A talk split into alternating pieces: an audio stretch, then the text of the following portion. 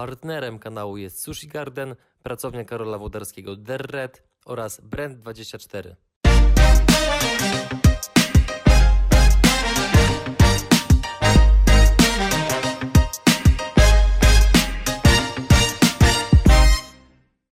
E, Cześć Michał. Cześć, witam Ciebie. Cieszę się, że mamy okazję porozmawiać za pomocą wideokonferencji. Robię to w sumie po raz pierwszy, więc y, będzie to pionierska rozmowa tego typu w moim programie, więc tym bardziej się cieszę, że mogę to zrobić z Tobą. I w związku z tym, nawiązując też do nazwy samego programu, mam do Ciebie pytanie pierwsze.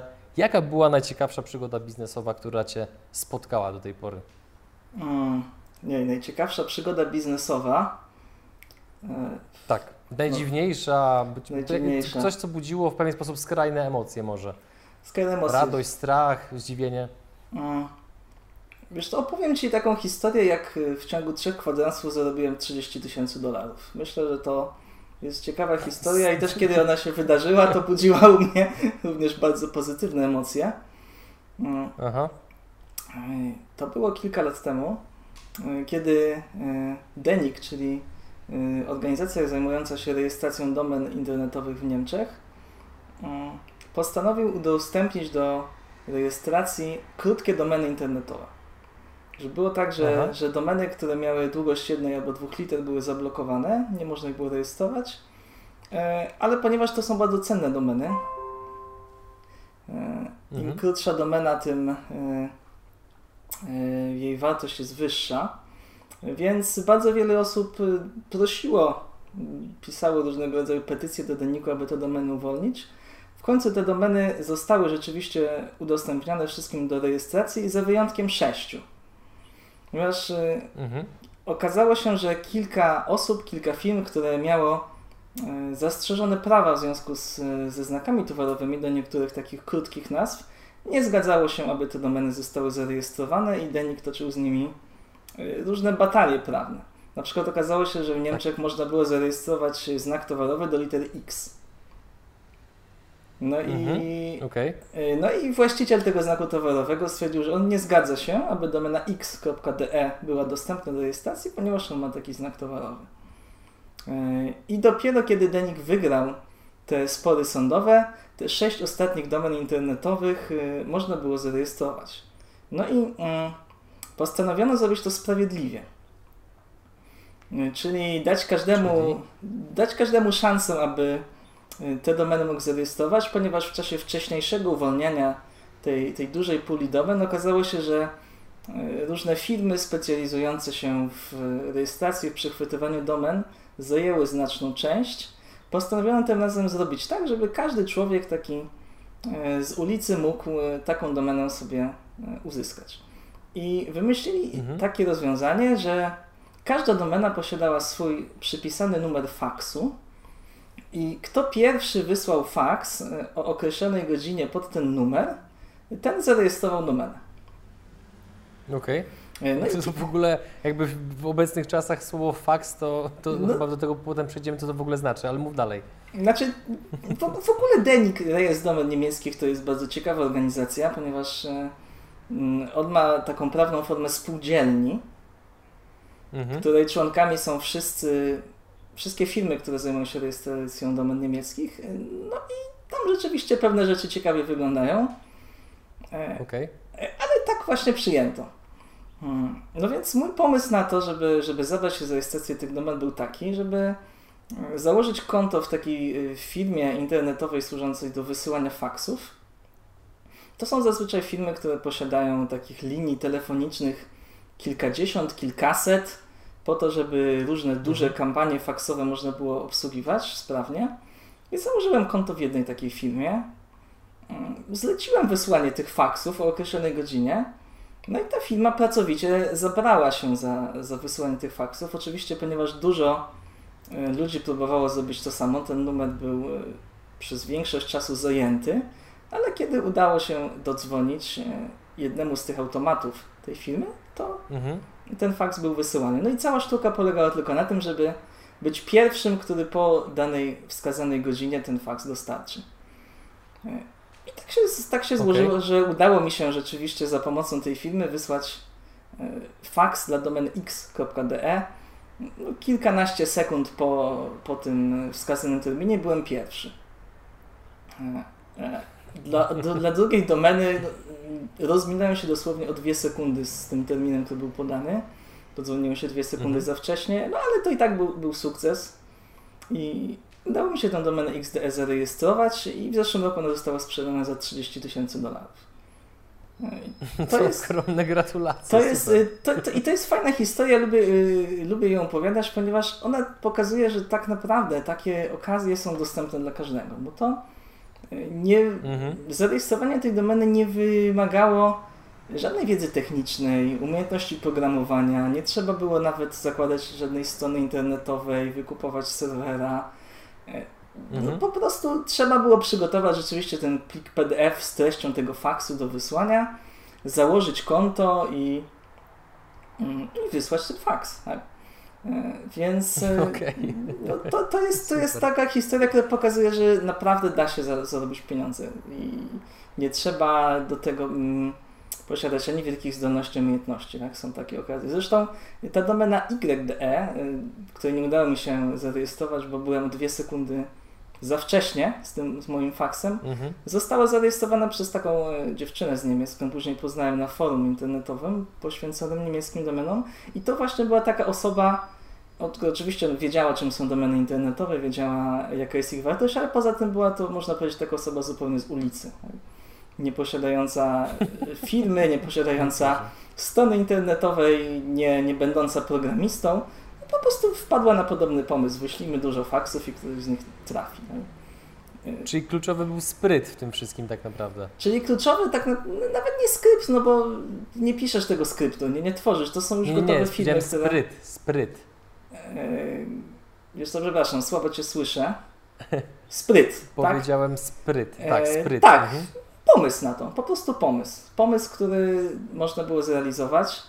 Aha. Ten pomysł był bardzo prosty że gdyby tak policzyć czas, który spędziłem rzeczywiście na przygotowywaniu się do tego, no to wyszłyby tak pewnie trzy kwadranse. No, trzeba było zarejestrować się na tej stronie, zlecić wysłanie tych faksów.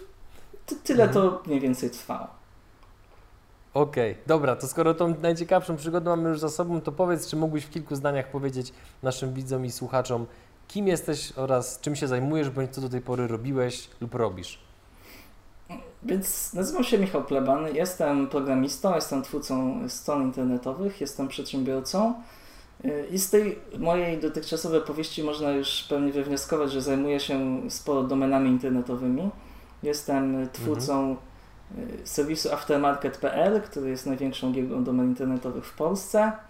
Jestem również twórcą giełdy bitmarket.pl, która była największą giełdą bitcoinów w Polsce.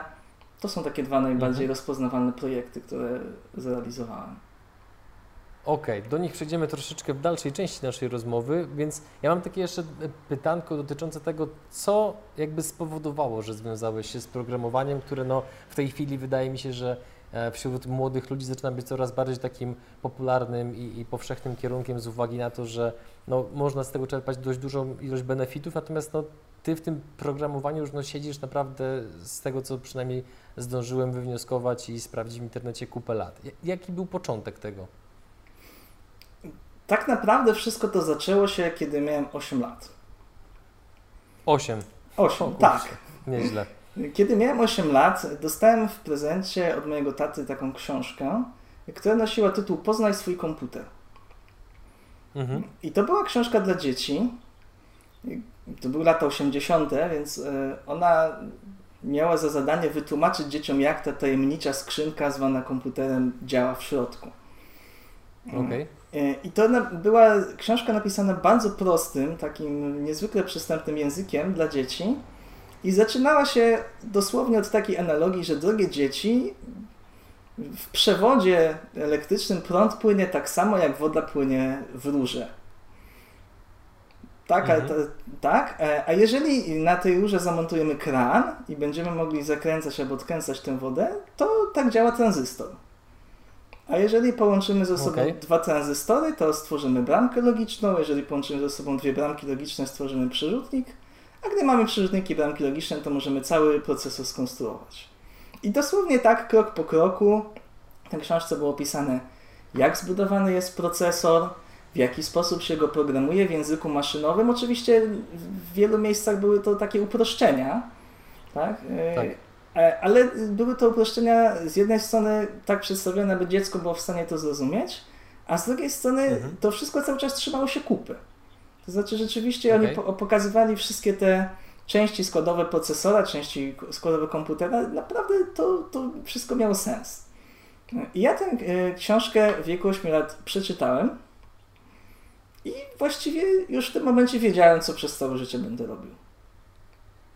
Okej, okay, dobra. Tak, A tak powiedz mi, czy w tej chwili był, byłbyś w stanie na przykład wskazać jakieś takie lektury bądź materiały edukacyjne, które rodzice obecnie mogliby na przykład właśnie dać swoim dzieciom w prezencie i tak dalej, żeby po prostu zainteresować się programowaniem? Czy jesteś coś takiego w stanie wskazać?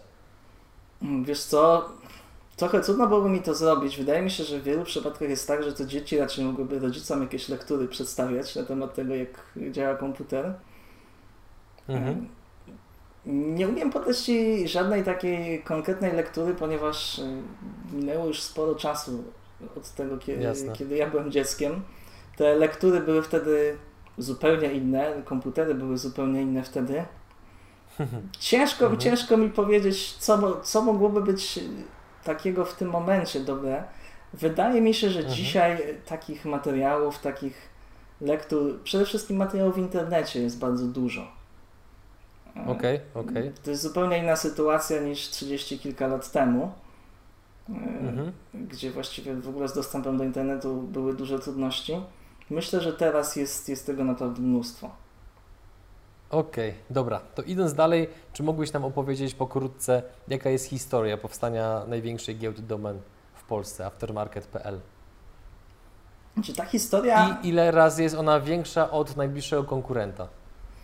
Mm, gdy, gdy sprawdzałem ostatnio ilość domen, jaką mamy wystawioną na sprzedaż, to aftermarket.pl jest około trzech razy większy niż nasz mhm. najbliższy konkurent. Czyli to jest. Okej, rzeczywiście... okay, jak to jest najbliższym konkurentem? Najbliższy kon konkurent to jest y, giełda domen premium.pl, która y, jest współwłasnością ludzi, którzy również tworzyli serwis home.pl. Myślę, że jest to dość, okay. dość znany serwis w Polsce. W porządku. I wracając teraz do samej historii, aftermarket.pl. Do samej historii. Czy ta historia zaczyna się gdzieś tam w momencie, kiedy skończyłem studia. Mm, no i jako świeżo upieczony absolwent studiów informatycznych postanowiłem e, oczywiście szukać pracy. Tą pracę znalazłem. Mm, tak to się dzisiaj modnie mówi, że pracowałem w korporacji. Mhm. Mm, e, I to była dobra praca. Znaczy była, była to praca w dobrej firmie, w firmie konsultingowej Accenture, który był, pewnie do dzisiaj też jest y, uznawany w różnych rankingach za jednego z najlepszych pracodawców y, w Polsce. I naprawdę to była bardzo, bardzo dobra firma, bardzo miło wspominam sobie ją jako, jako pracodawca, bardzo miło wspominam ludzi, których tam spotkałem. Natomiast okazało się po prostu, że ja kompletnie nie nadaję się do, do takiej formy pracy, że, że praca y, w korporacji, gdy, gdy wstajesz rano, zakładasz garnitur i krawat, siadasz w pociąg, jedziesz do Warszawy, w biurze spędzasz tam 8-9 godzin, wracasz z powrotem, kompletnie mi nie odpowiada. Nie, nie, nie byłem w stanie się, się w tej pracy odnaleźć. Mm, też okazało się, że, że z racji tego, że nie mieszkałem wtedy w Warszawie, musiałem do tej Warszawy dojeżdżać, musiałem wstawać rano mniej więcej o 6, żeby złapać ten pociąg do tej Warszawy, y, dotrzeć na czas. Okazało się, że, mm, że po prostu nie jestem w stanie tak pracować na dłuższą metę. Po jakim czasie się zorientowałeś, że to nie jest dla Ciebie? No tak po kilku miesiącach. Okej, okay. okazało czyli, się szybko. No raczej szybko. Tak? Okazało się po prostu, że, że, że to dojazdy, że wstawanie o, o takiej godzinie e, no kompletnie byłem zmęczony, wyczerpany tym. Później, później wracałem do domu, gdzie właściwie była też już późna godzina. Spędzałem z żoną jakąś jedną, dwie godziny czasu i musiałem kłaść się spać, żeby wstać rano z powrotem. Gdzieś tam mhm. właśnie w tym momencie stwierdziłem, że, że, nie, że to, to nie jest y, sposób, w jaki chcę spędzić życie. Tak? To nie jest y, to, jak ja siebie widzę, ani teraz, ani w przyszłości, chciałbym to zmienić. Okay. No, no i jak można było to zmienić? No, zacząłem pytać różnych znajomych, e, szukać jakiejś, e, jakiejś pracy, może która byłaby trochę inna, no ale właściwie wszyscy, którzy, którzy pracowali w podobnej korporacji, mówili, no właściwie to, to u nas praca wygląda tak samo, e, a nawet jeszcze więcej pracujemy, jeszcze dłużej wtedy zostajemy po godzinach, jeszcze wcześniej wstajemy. Myślałem sobie, nie, to, to nie jest dla mnie. Więc jedynym rozwiązaniem, które mi pozostało, było założenie własnej firmy, takiej, w której sam mógłbym sterować godzinami swojej pracy, takiej, w której nie musiałbym przez 2-3 e, godziny dziennie dojeżdżać do biura. No i taki, taki miałem pomysł. Mm, taki miałem pomysł okay. i, i, zacząłem próbować e, e, różnych możliwości, różnych pomysłów to próbowanie zajęło mi jakieś mniej więcej 3 lata. Mm, w tym czasie. I jednocześnie pracowałeś cały czas w korporacji, czy już nie? Tak, jednocześnie pracowałem cały czas w korporacji. Natomiast okay. wieczorem czy, czy w weekend y, próbowałem y, no, swoich sił jako przedsiębiorca. Co oczywiście nie było mhm. proste, bo tego czasu miałem y, bardzo mało. Więc tak. stworzyłem sobie taki, taki schemat, taki pomysł na to, w jaki sposób ten mój wymarzony biznes, który pozwoli mi zmienić tryb mojego życia, zrealizować. E, I on też wynikł trochę z obserwacji różnych moich znajomych, którzy e, po studiach właśnie postanowili założyć e, swoje własne biznesy i pracowali nad jakimiś projektami.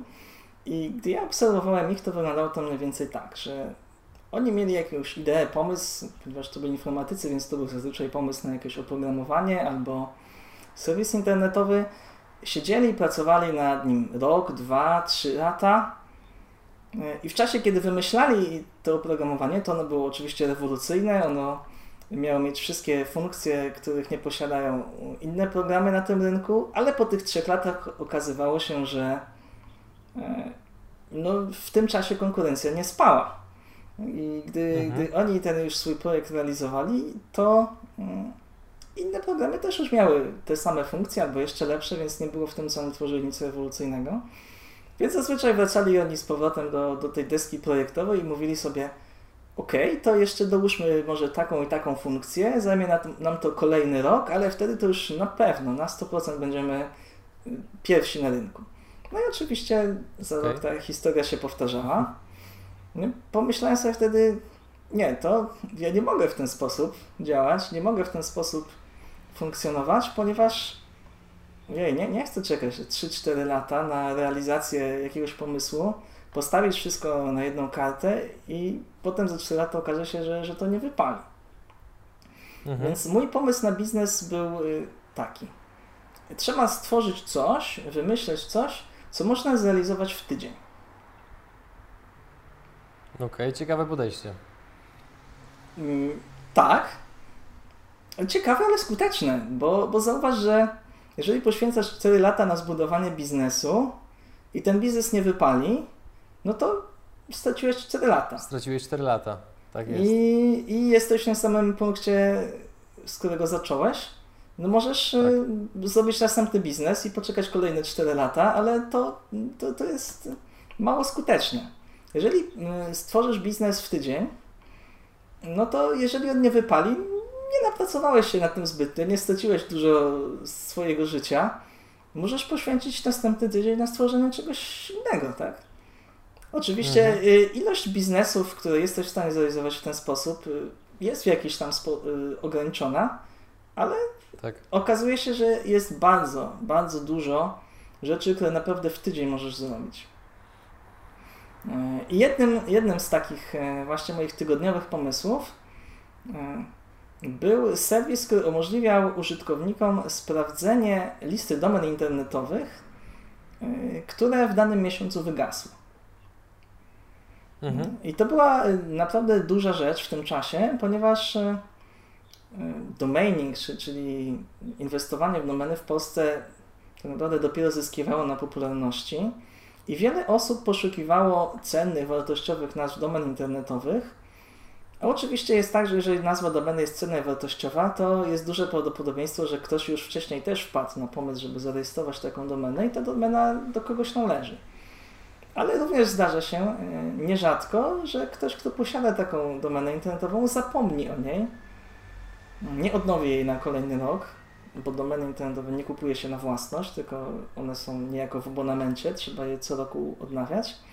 Tak, tak. A jeśli takiej domeny internetowej się nie odnowi, ona oczywiście wygaśnie. No i wtedy nie było jeszcze w Polsce takiej usługi, która by pozwalała zobaczyć nazwy domen internetowych, które ktoś zarejestrował, ale właśnie zapomniał ich odnowić i one wygasają. Gdy się posiadało taką mhm. wiedzę, to y, można było po okresie ważności tej domeny spróbować szybko ją zarejestrować. Tak? To jest, to jest taka, mhm. takie działanie, które nazywa się przechwytywaniem domen.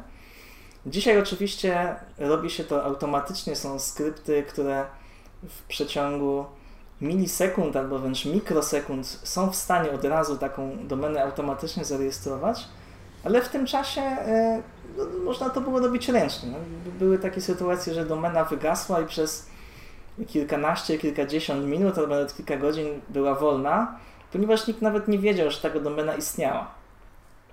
Okay. Więc, więc wiedza o tym, że są domeny internetowe, które wkrótce będą dostępne i będzie można je znów zarejestrować, była no, bardzo cenna dla, dla uczestników tego rynku.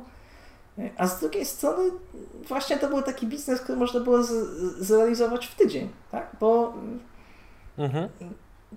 tak się składało, że, że rejestr polski e, publikował wtedy listę domen wszystkich, które były zarejestrowane, więc tylko wystarczyło raz na jakiś czas sprawdzić, które z nich są wciąż dostępne, a które już zaczęły wygasać, opublikować je w jakimś prostym serwisie internetowym, jak, w formie jakiejś listy, którą można przeglądać.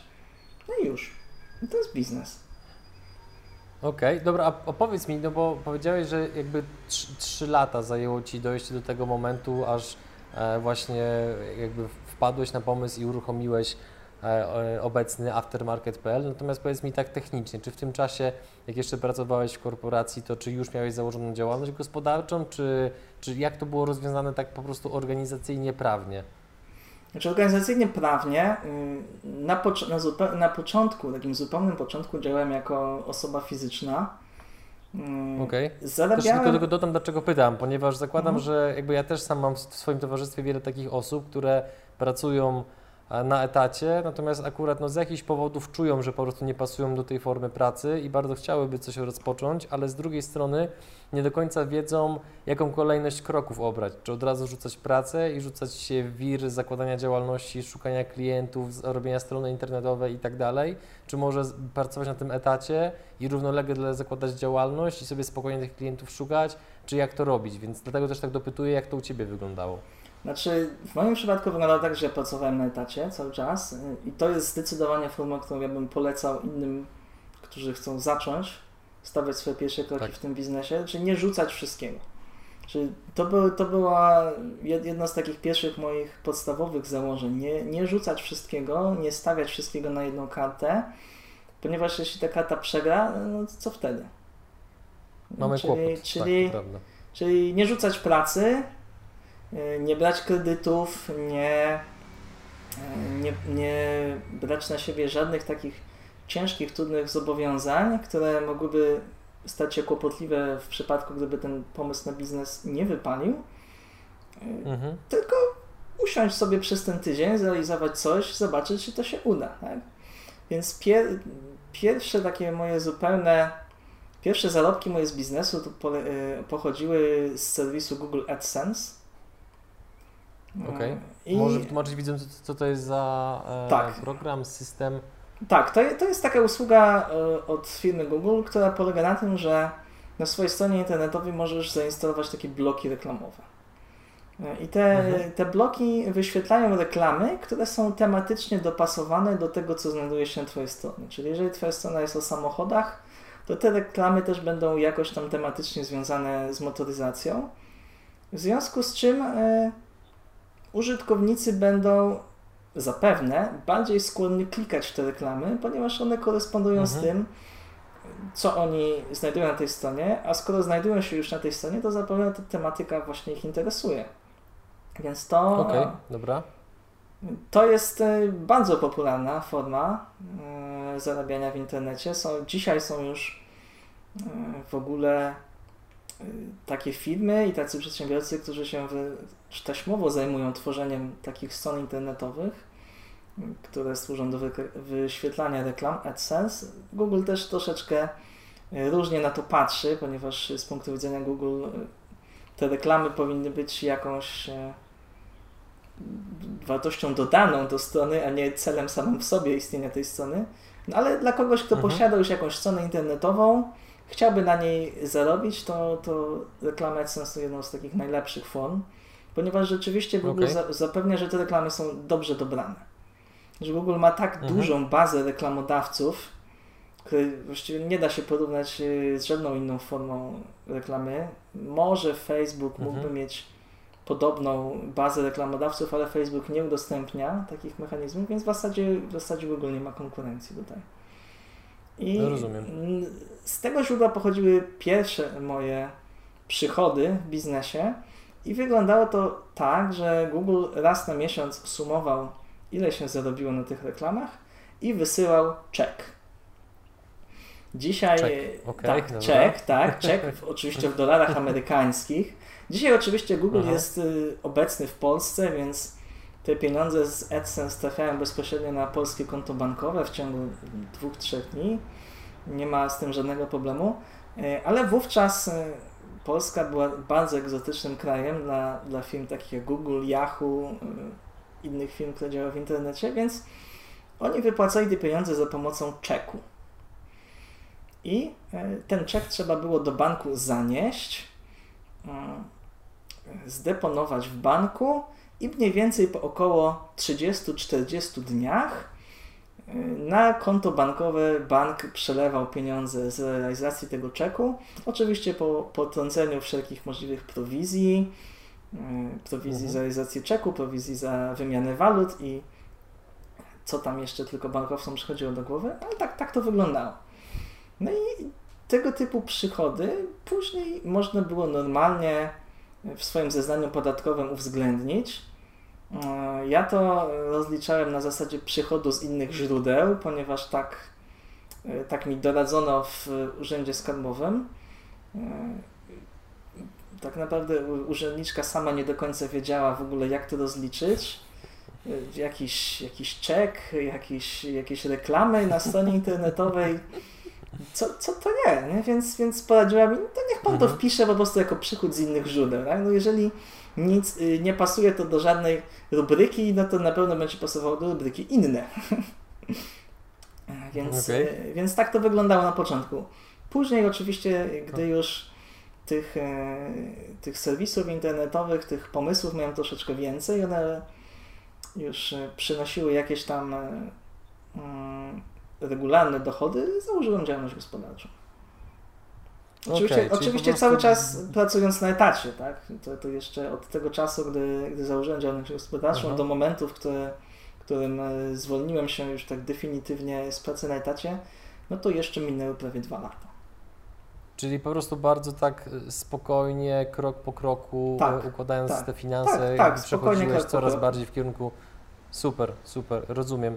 E, wydaje mi się, że to jest bardzo dobre podejście i zwłaszcza jest to cenna informacja, myślę, że dla młodych osób, które jednak często, czego sam jestem tego w pewien sposób przykładem, że e, jeszcze kilka lat temu podejmowało się bardzo impulsywnie niektóre decyzje, nie, nie do końca kalkulując pewne rzeczy e, i, i, myśląc, że gdzieś tam jakoś to będzie, no i potem trzeba było powiedzmy nerwowo pewne, pewne sprawy układać, co można było zupełnie zrobić inaczej.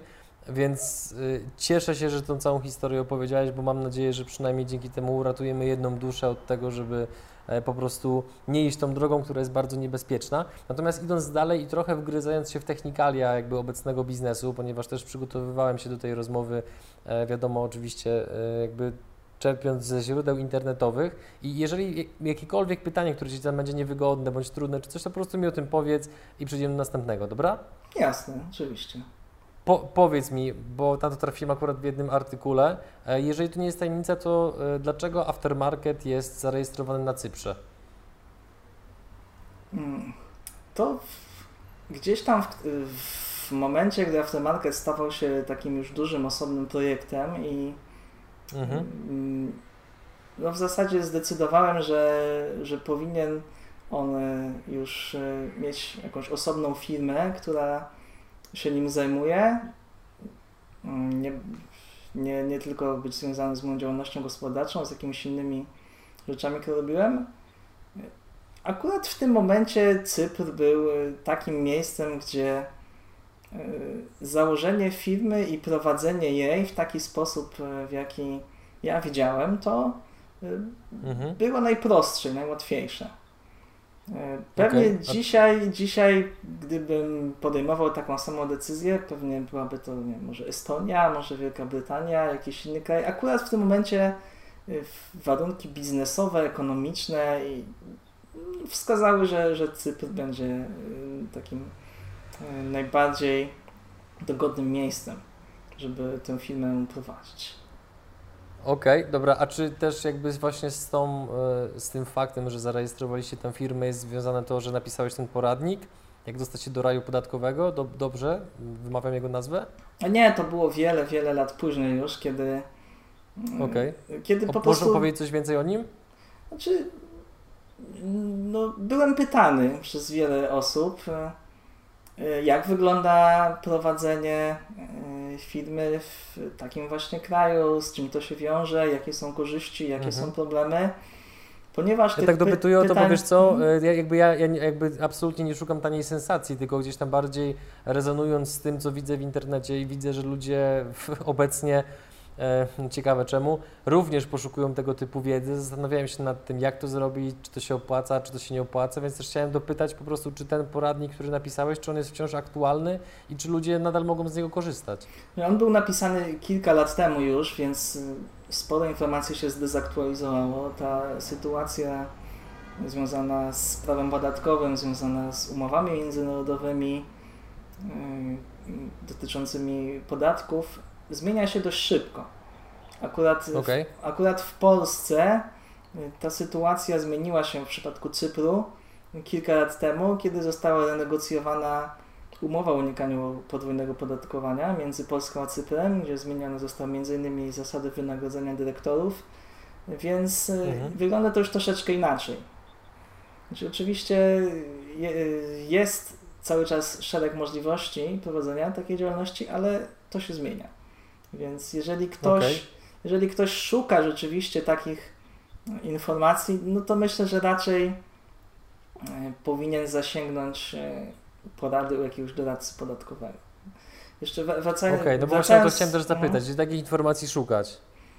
Hmm, gdzie tych informacji szukać? No to, to, to jest troszeczkę tak, że, że ludzie, którzy się tym rzeczywiście zajmują, e, posiadają jakieś swoje informacje, którymi nie do końca chcą się dzielić, ponieważ gdyby dzielili się nimi na prawo i lewo, to troszeczkę straciliby pracę. Tak? E, Okej. Okay. Więc e, są, są doradcy podatkowi, są firmy, które zajmują się rzeczywiście zakładaniem takich spółek, później ich prowadzeniem, księgowością. No i trzeba byłoby przede wszystkim szukać informacji tam, czy to, co, jest, to, co jest istotne i ważne, to, to, że każda jurysdykcja podatkowa, y, a wobec tych jurysdykcji też często mamy róż, różne rodzaje spółek, ma swoje wady i zalety, więc y, jeżeli ktoś rzeczywiście chce taką działalność prowadzić, to powinien mhm. z doradcą podatkowym usiąść sobie i e, przeanalizować swoje potrzeby, przeanalizować to, czego on oczekuje, czego się spodziewa, jakie to tak naprawdę są jego oczekiwania e, i dobrać taką, takie miejsce taką formę, która będzie dla niego najbardziej odpowiednia. Znaczy to, to nie, nie powinno być robione na zasadzie takiej, mhm. a właściwie załóżmy sobie dzisiaj firmę w kraju takim i już. Okay. To... No właśnie, bo teraz tak by dużo gdzieś tam informacji krąży, a to, żeby założyć właśnie e, firmę w Wielkiej Brytanii, a to, żeby założyć w Czechach i potem taki jest troszeczkę no e, jakby miks informacyjny w sieci, bo jedni mówią, że tak, to się opłaca, drudzy mówią, że to zależy od formy działalności i potem gdzieś tam widzę jakieś różne e, bitwy, dyskusje, czy to w grupach na Facebooku, czy na jakichś forach w internecie i tak dalej. Natomiast jakby rozumiem, że podsumowując to pytanie, najlepiej jest po prostu nie szukać tych informacji na własną rękę w internecie, tylko po prostu porozmawiać z doradcą podatkowym, który ma e, sprawdzoną i aktualną wiedzę w tym temacie, tak? Znaczy, najlepiej jest zrobić jedno i drugie. Tak? Znaczy, nie, nie ma nic złego w szukaniu informacji na własną rękę w internecie czy gdziekolwiek mhm. indziej. I z tymi informacjami można udać się do doradcy podatkowego, żeby on je zweryfikował. Tak? Znaczy doradca, doradca okay. podatkowy też no, znaczy, no, powinien wiedzieć oczywiście wszystko o, o tym, czym się zajmuje, ale y, zawsze dobrze jest wszystko, co się słyszy od kogokolwiek weryfikować, jeśli to jest możliwe. Więc y, jeżeli, jeżeli już ktoś miałbym cokolwiek doradzić komuś w tym temacie, to to, żeby rzeczywiście samodzielnie najpierw poszukał informacji. Tych informacji jest sporo. Może, może niekoniecznie na forach internetowych, gdzie różne, różne wiadomości są zamieszczane, ale są publikacje w internecie. Nawet y, duże firmy konsultingowe, doradcze publikują różnego rodzaju informacje dotyczące zagadnień y, prawa podatkowego, zagadnień y, umów międzynarodowych, więc te informacje mhm. można znaleźć. Jeżeli ma się już jakiś tam obraz tego, jak to wygląda, wtedy rzeczywiście udać się do doradcy podatkowego i z nim ustalić jakiś plan E, działania. Wracając jeszcze okay. do, tego, do tego pytania, czy to się opłaca, czy nie, zazwyczaj jest tak, tak, że, że to się opłaca od pewnej kwoty obrotów firmy. Znaczy nie ma, nie ma sensu zakładać jakiejś spółki zagranicznej dla firmy, która ma mikroskopijne obroty, ponieważ to też się wiąże z kosztami. Mhm. A czy to jest jakaś, powiedzmy, taka, czy to zależy od raju podatkowego, czy, no, no tak na to się mówi powszechnie, tak? Czy, ta, czy ta kwota, o której mówisz, zależy od raju podatkowego, czy ona jest jakoś tak ogólnie przyjęta, czy nie? No to, to zależy, oczy, to zależy oczywiście... Dolarów, milion dolarów. Nie, to zależy przede wszystkim od y, kosztów, jakie wiążą się z prowadzeniem tej, tej firmy w danym kraju, a te koszty zależą tak. z jednej strony oczywiście od tego, jaki to jest kraj, ponieważ w tym kraju są też różne opłaty związane z prowadzeniem tej firmy, ale też dużo zależy od firmy, która zajmuje się obsługą tej spółki, ponieważ okay. ta firma będzie zapewne prowadziła księgowość, ta firma pewnie będzie dostarczała jakieś inne usługi. Koszty tych usług też na pewno będą się różnić w zależności od tego, jaka to jest firma, więc też warto na mhm. przykład mhm. kilka takich ofert sprawdzić i zobaczyć, porównać je. Okay i zobaczysz, która z nich będzie najbardziej korzystna. Okej. Okay. Dobra, to idziemy dalej w takim razie i nawiązując do tego, co powiedziałeś na samym początku, że jesteście trzy razy więksi od waszego najbliższego konkurenta, to czy możesz troszeczkę powiedzieć o tym, w jaki sposób udało wam się tego dokonać? Na czym zbudowaliście swoje przewagi konkurencyjne, no że jednak tak mocno odstawiliście konkurencję? Przede wszystkim, kiedy, kiedy zaczynałem w ogóle prowadzenie tego serwisu, który później stał się serwisem aftermarket.pl, bo na początku się tak nie nazywał nawet, to tak naprawdę kwestia domainingu, kwestia inwestowania w domeny była czymś, co y, nie do końca zajmowało uwagę dużych graczy na polskim rynku. I to przez wiele lat mhm. Y, panowało takie przekonanie, że Inwestorzy domenowi to są klienci niepewni, to są klienci, którzy nie są lojalni, bo osoba, która ma na przykład w portfelu 1000, 2, 5 tysięcy domen, y, będzie oczywiście starała się te domeny utrzymać jak najtaniej, więc jeżeli gdzieś w innym serwisie znajdzie ofertę utrzymania tych domen o 50 groszy tańszą, to się tam bez wahania przeniesie, no bo 50 groszy pomnożone przez 5000 domen to jest już konkretna oszczędność. Więc y, firmy, mhm. firmy, które zajmowały się rzeczywiście rejestracją domen internetowych na polskim rynku, y, nie czuły tego tematu, tak, tak można w skrócie powiedzieć. Nie widziały w tym zysków, nie widziały w tym y, za bardzo okazji do zrobienia biznesu, mm, ponieważ zazwyczaj jest tak, że, że domeny internetowe w Polsce, w takim tradycyjnym biznesie, są traktowane jako pewnego rodzaju dodatek. Prawdziwe pieniądze okay. zarabia się sprzedając klientom serwery, które kosztują kilkaset złotych na przykład. A domena, która kosztuje 10, 20, 40 zł, to jest tylko no, taka usługa, która bardziej ma za zadanie przyciągnąć tego klienta, że może rzeczywiście kupił ten serwer, sklep internetowy, certyfikat SSL i całą gamę różnych usług, na których zarabia się prawdziwą marżę. I sam pomysł, żeby oprzeć swoją firmę tylko na domenach internetowych, Mhm. I to jeszcze w dodatku nie tak tradycyjnie pojmowany biznes, gdzie sprzedaje się jednej firmie jedną, dwie domeny, ta firma pod tą domeną stawia sobie jakąś swoją stronę, tylko skupić się na inwestorach domenowych, na osobach, które te domeny rejestrują hurtowo, to właściwie nikogo nie interesowało.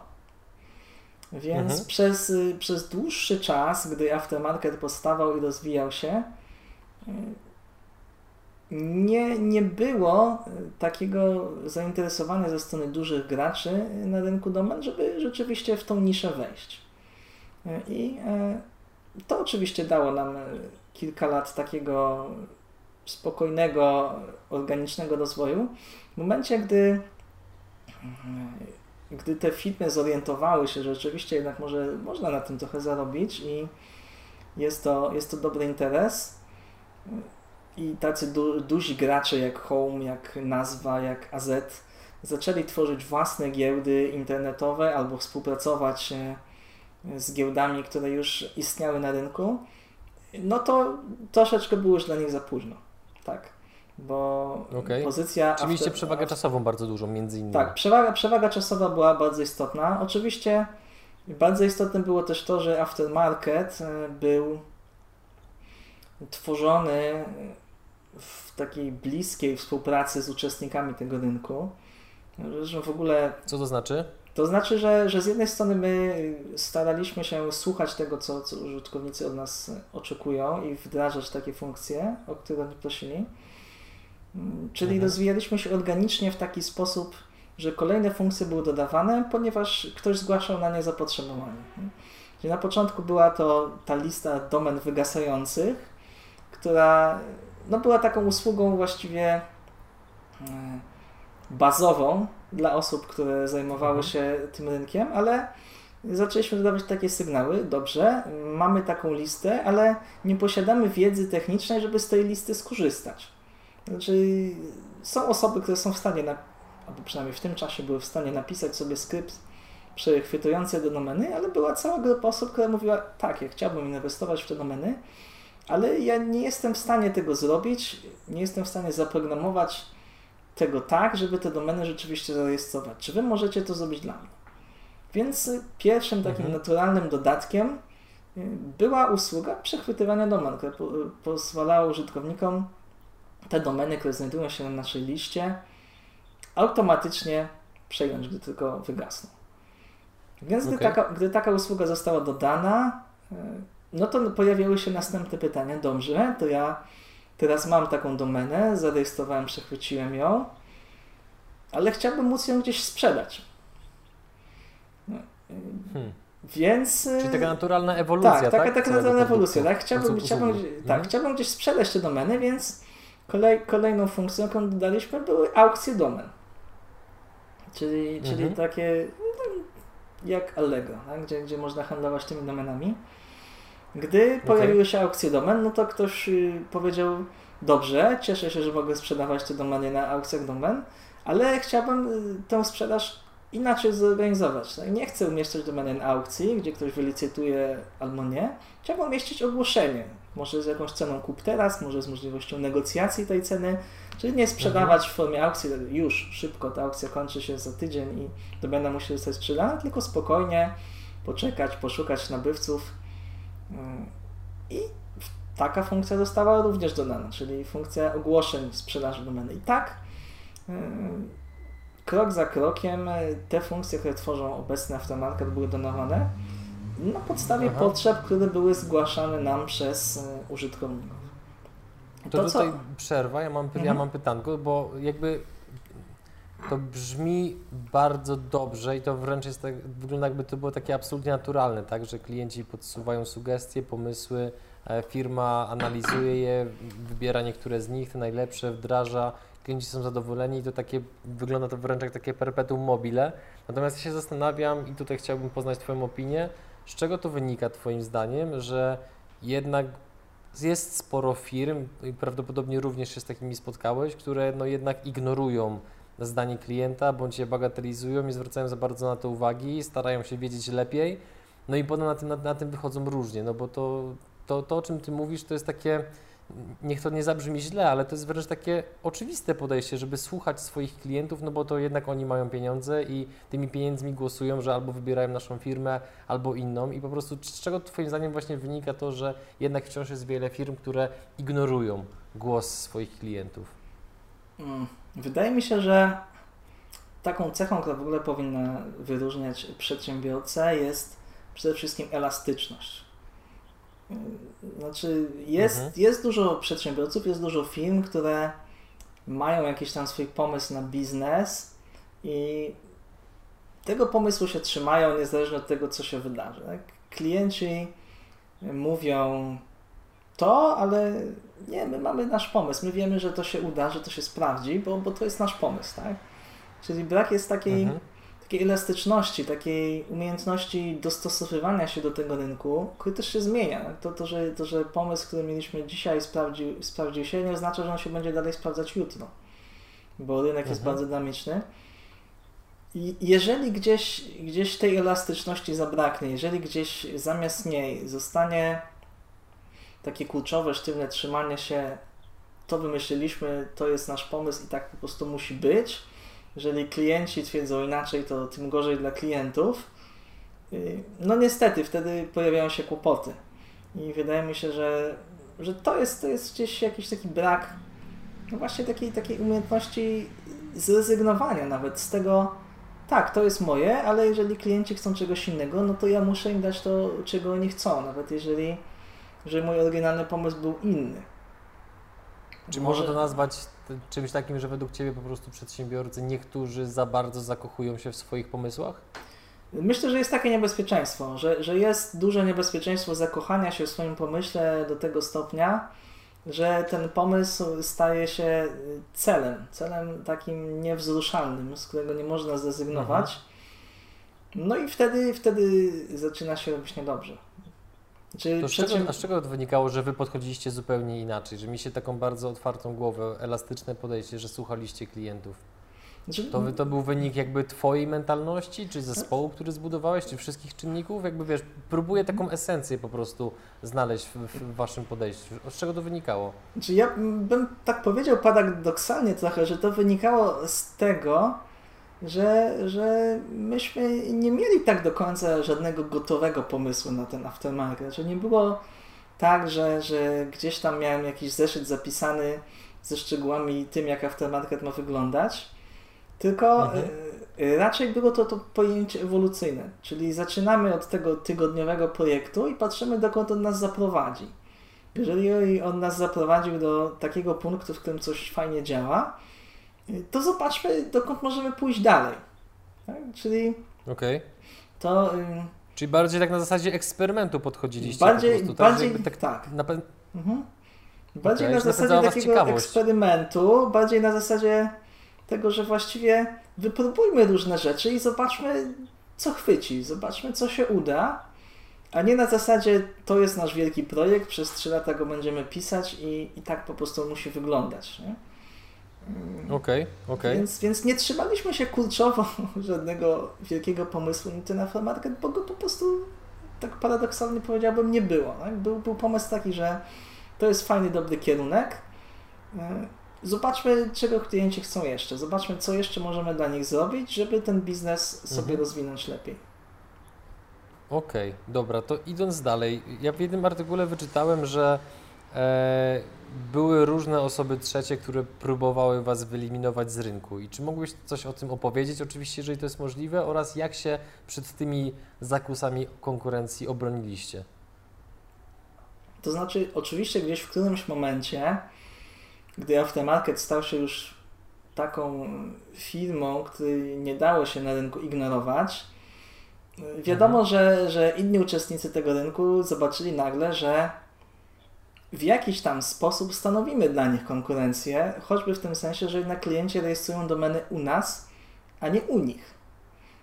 Okay. Na, nawet jeżeli są to klienci być może niekoniecznie stanowiący taką pierwszą podstawową grupę docelową dla tamtych firm, no to oczywiście lepiej by było jednak dla nich, gdyby ci klienci mimo wszystko rejestrowali u nich te domeny, a nie w aftermarket.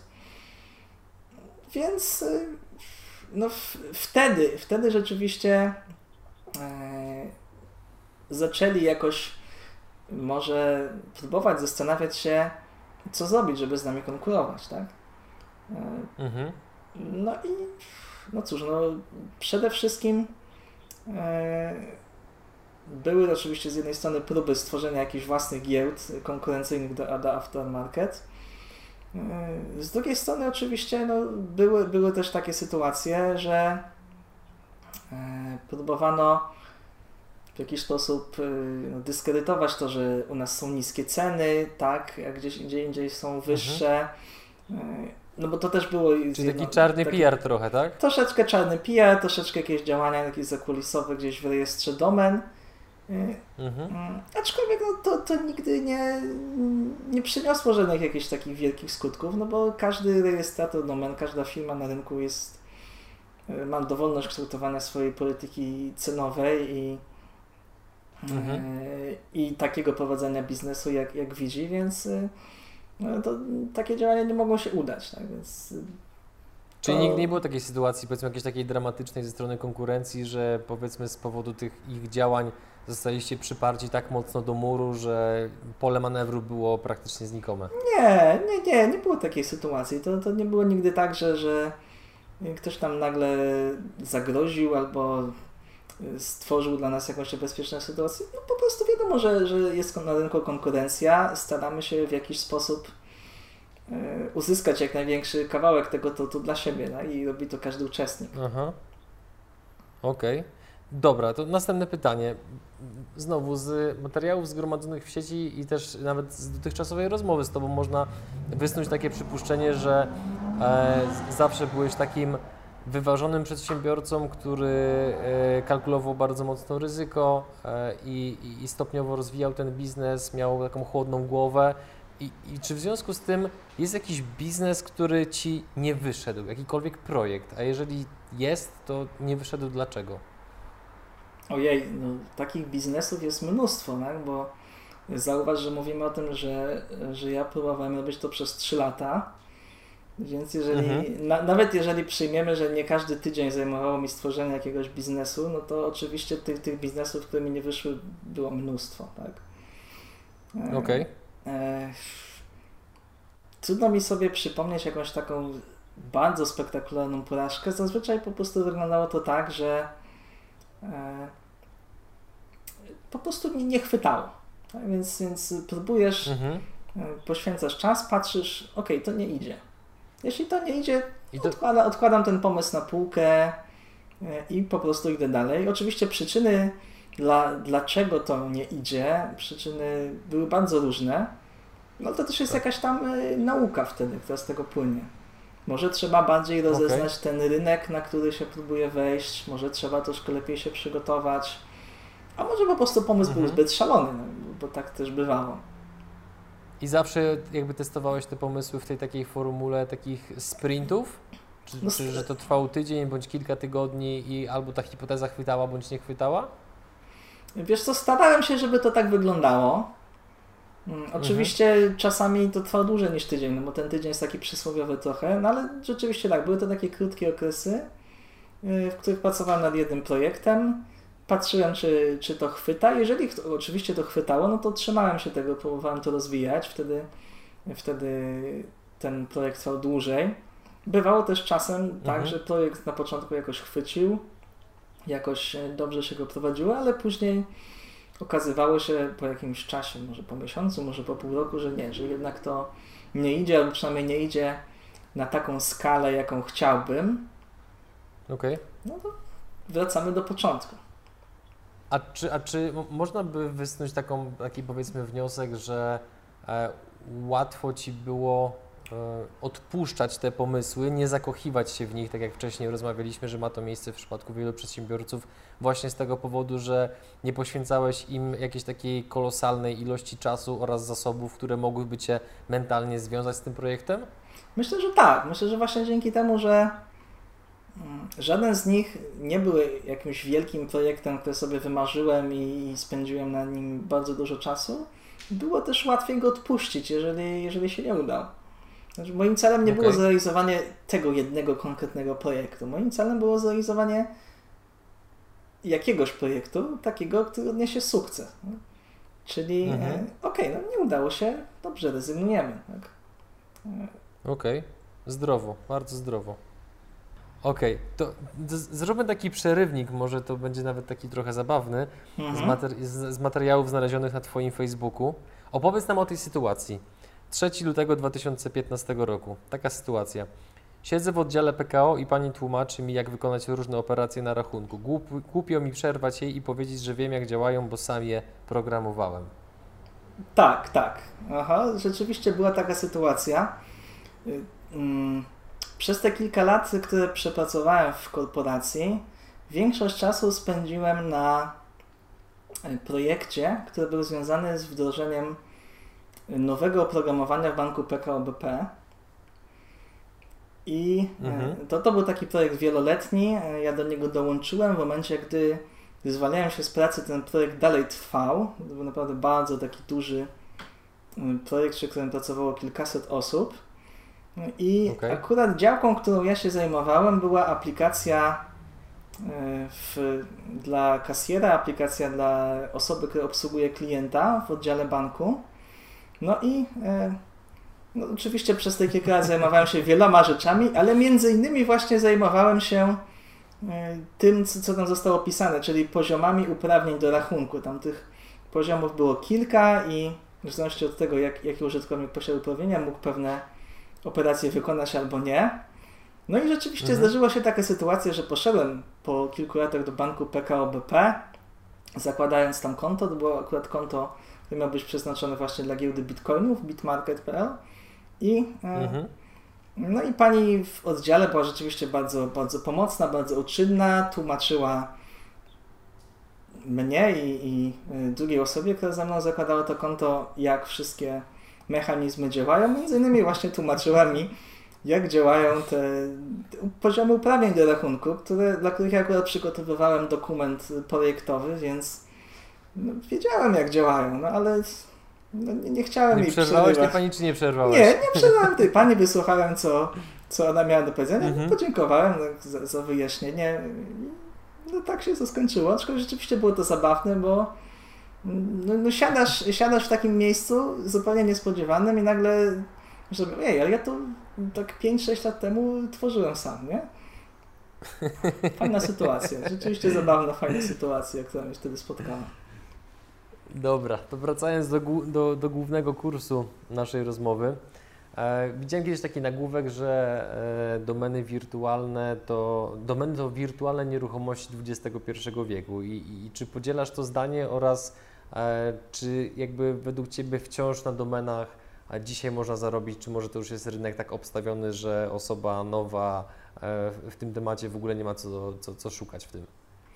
E, ja podzielam to zdanie w tym sensie, że to tak naprawdę nasz dział PR-owy w Aftermarket rozpropagował to, to pojęcie domeny nieruchomości XXI wieku no Więc oczywiście, oczywiście, że je podzielam, jak najbardziej, w 100% je podzielam. Okej. Tak, znaczy oczywiście domeny możemy porównać do nieruchomości, jest dużo takich podobieństw. Mm, podobnie jak w przypadku nieruchomości mamy do czynienia z tak naprawdę domeny są adresem, tak? Tak jak, tak jak mhm. działka gdzieś umieszczona w jakiej miejscowości posiada swój adres i na tej działce możemy zbudować magazyn, fabrykę, biuro, blok mieszkaniowy. Tak samo domena internetowa też jest adresem, pod którym możemy zbudować nasz internetowy biznes. Właściwie musimy to zrobić, tak? bo, bo bez domeny mhm. No nie, nie możemy stworzyć strony w internecie. Więc e, okay. I oczywiście podobnie jak w przypadku nieruchomości, są, są działki, są nieruchomości, które posiadają dużą wartość, ponieważ są położone w dogodnej lokalizacji, ponieważ e, umożliwiają stworzenie biznesu o wysokiej wartości. Tak samo są też domeny mhm. internetowe, które mają e, taki potencjał komercyjny w sobie, że znacznie ułatwiają stworzenie firmy, stworzenie internetowego biznesu. No, czyli mówiłem przede wszystkim o domenach krótkich, o domenach generycznych, o domenach, które jednoznacznie wskazują na to, czym, czym ta firma się zajmuje, a z drugiej strony są na tyle krótkie, że mogą stać się tym brandem, pod którym ta firma mhm. internetowa mhm. może funkcjonować. Więc tych podobieństw do nieruchomości rzeczywiście jest sporo. I oczywiście tak samo jak w przypadku nieruchomości domeny mogą być i są narzędziem inwestycyjnym, ponieważ wartość dobrych domen internetowych rzeczywiście sięga kwot sześciocyfrowych, czasami siedmiocyfrowych w wyjątkowych przypadkach. Mówimy oczywiście mhm. o domenach w Polsce, bo, bo te ceny na świecie są jeszcze wyższe. I też nie jest tak, jak czasami się mówi, że wszystkie domeny są już zajęte. No, dobre domeny. Mhm. Jest y, cały czas bardzo dużo domen internetowych, które wciąż są wolne i które wciąż są rejestrowane. Ja czasami lubię zaglądać, y, co nasi użytkownicy zarejestrowali danego dnia y, i naprawdę fascynuje mnie ich kreatywność. To, że, że oni w, są w stanie naprawdę każdego dnia te kilkadziesiąt, sto kilkadziesiąt jakichś ciekawych nazw wymyślić i zarejestrować i, i te nazwy są naprawdę dobre często. Ja je czytam i myślę sobie, jej, że po prostu nie wpadłem na to, Jakiś że... przykład Ci przychodzi do głowy może w tej chwili? E, wiesz co, ojej, tych domen, tych domen jest, jest bardzo dużo, ale zazwyczaj to jest tak, że to są domeny e, dwu albo trzywyrazowe. Co, okay. co ma o tyle e, o tyle y, może wartość takiej dłuższej domeny jest z jednej strony niższa, ponieważ ona jest dłuższa, trudno ją wpisać, trudno ją zapamiętać, ale z drugiej strony y, to są bardzo dobre domeny, ponieważ one są bardzo dobrze określone, jednoznacznie wskazują na to, czym ta firma się zajmuje. No, jeżeli masz domenę laptopy.pl, mhm. to to jest bardzo dobry brand, bardzo dobra domena, ale też bardzo ogólna. Jeżeli masz domenę mhm laptopy Żyrardów. Tak, tak. To jest mhm, y, domena, okay. to jest domena niszowa, domena, która oczywiście ma obiektywnie niższą wartość niż taka generyczna domena, mhm. ale dla firmy, która znajduje się rzeczywiście w tej miejscowości i rzeczywiście zajmuje się naprawą czy, czy sprzedażą laptopów, to jest domena idealna. Tak? Znaczy, okay. jeżeli, masz, jeżeli masz kilka firm w danym mieście, które zajmują się tym samym, no to tylko jedna może taką domenę zarejestrować. Tak? E, I, okay. I, to już daje jakąś tam przewagę nad, nad konkurencją, pozwala w jakiś Czyli sposób rozumiem, że nadal tak? można w ten biznes wejść, że laicy mogą się tym zainteresować, mm, osoby nadal, totalnie nowe. Nadal można w ten biznes wejść, nadal można się zainteresować i, i zarobić na tym. Aczkolwiek trzeba Aha. mieć pod uwagę, że zazwyczaj w tym momencie y, musi to wyglądać właśnie w ten sposób, że rejestrujesz ileś takich domen, jakąś ich pulę okay. i wiadomo, że na wiele z nich nie znajdziesz nabywcy, y, ale na pozostałe mhm.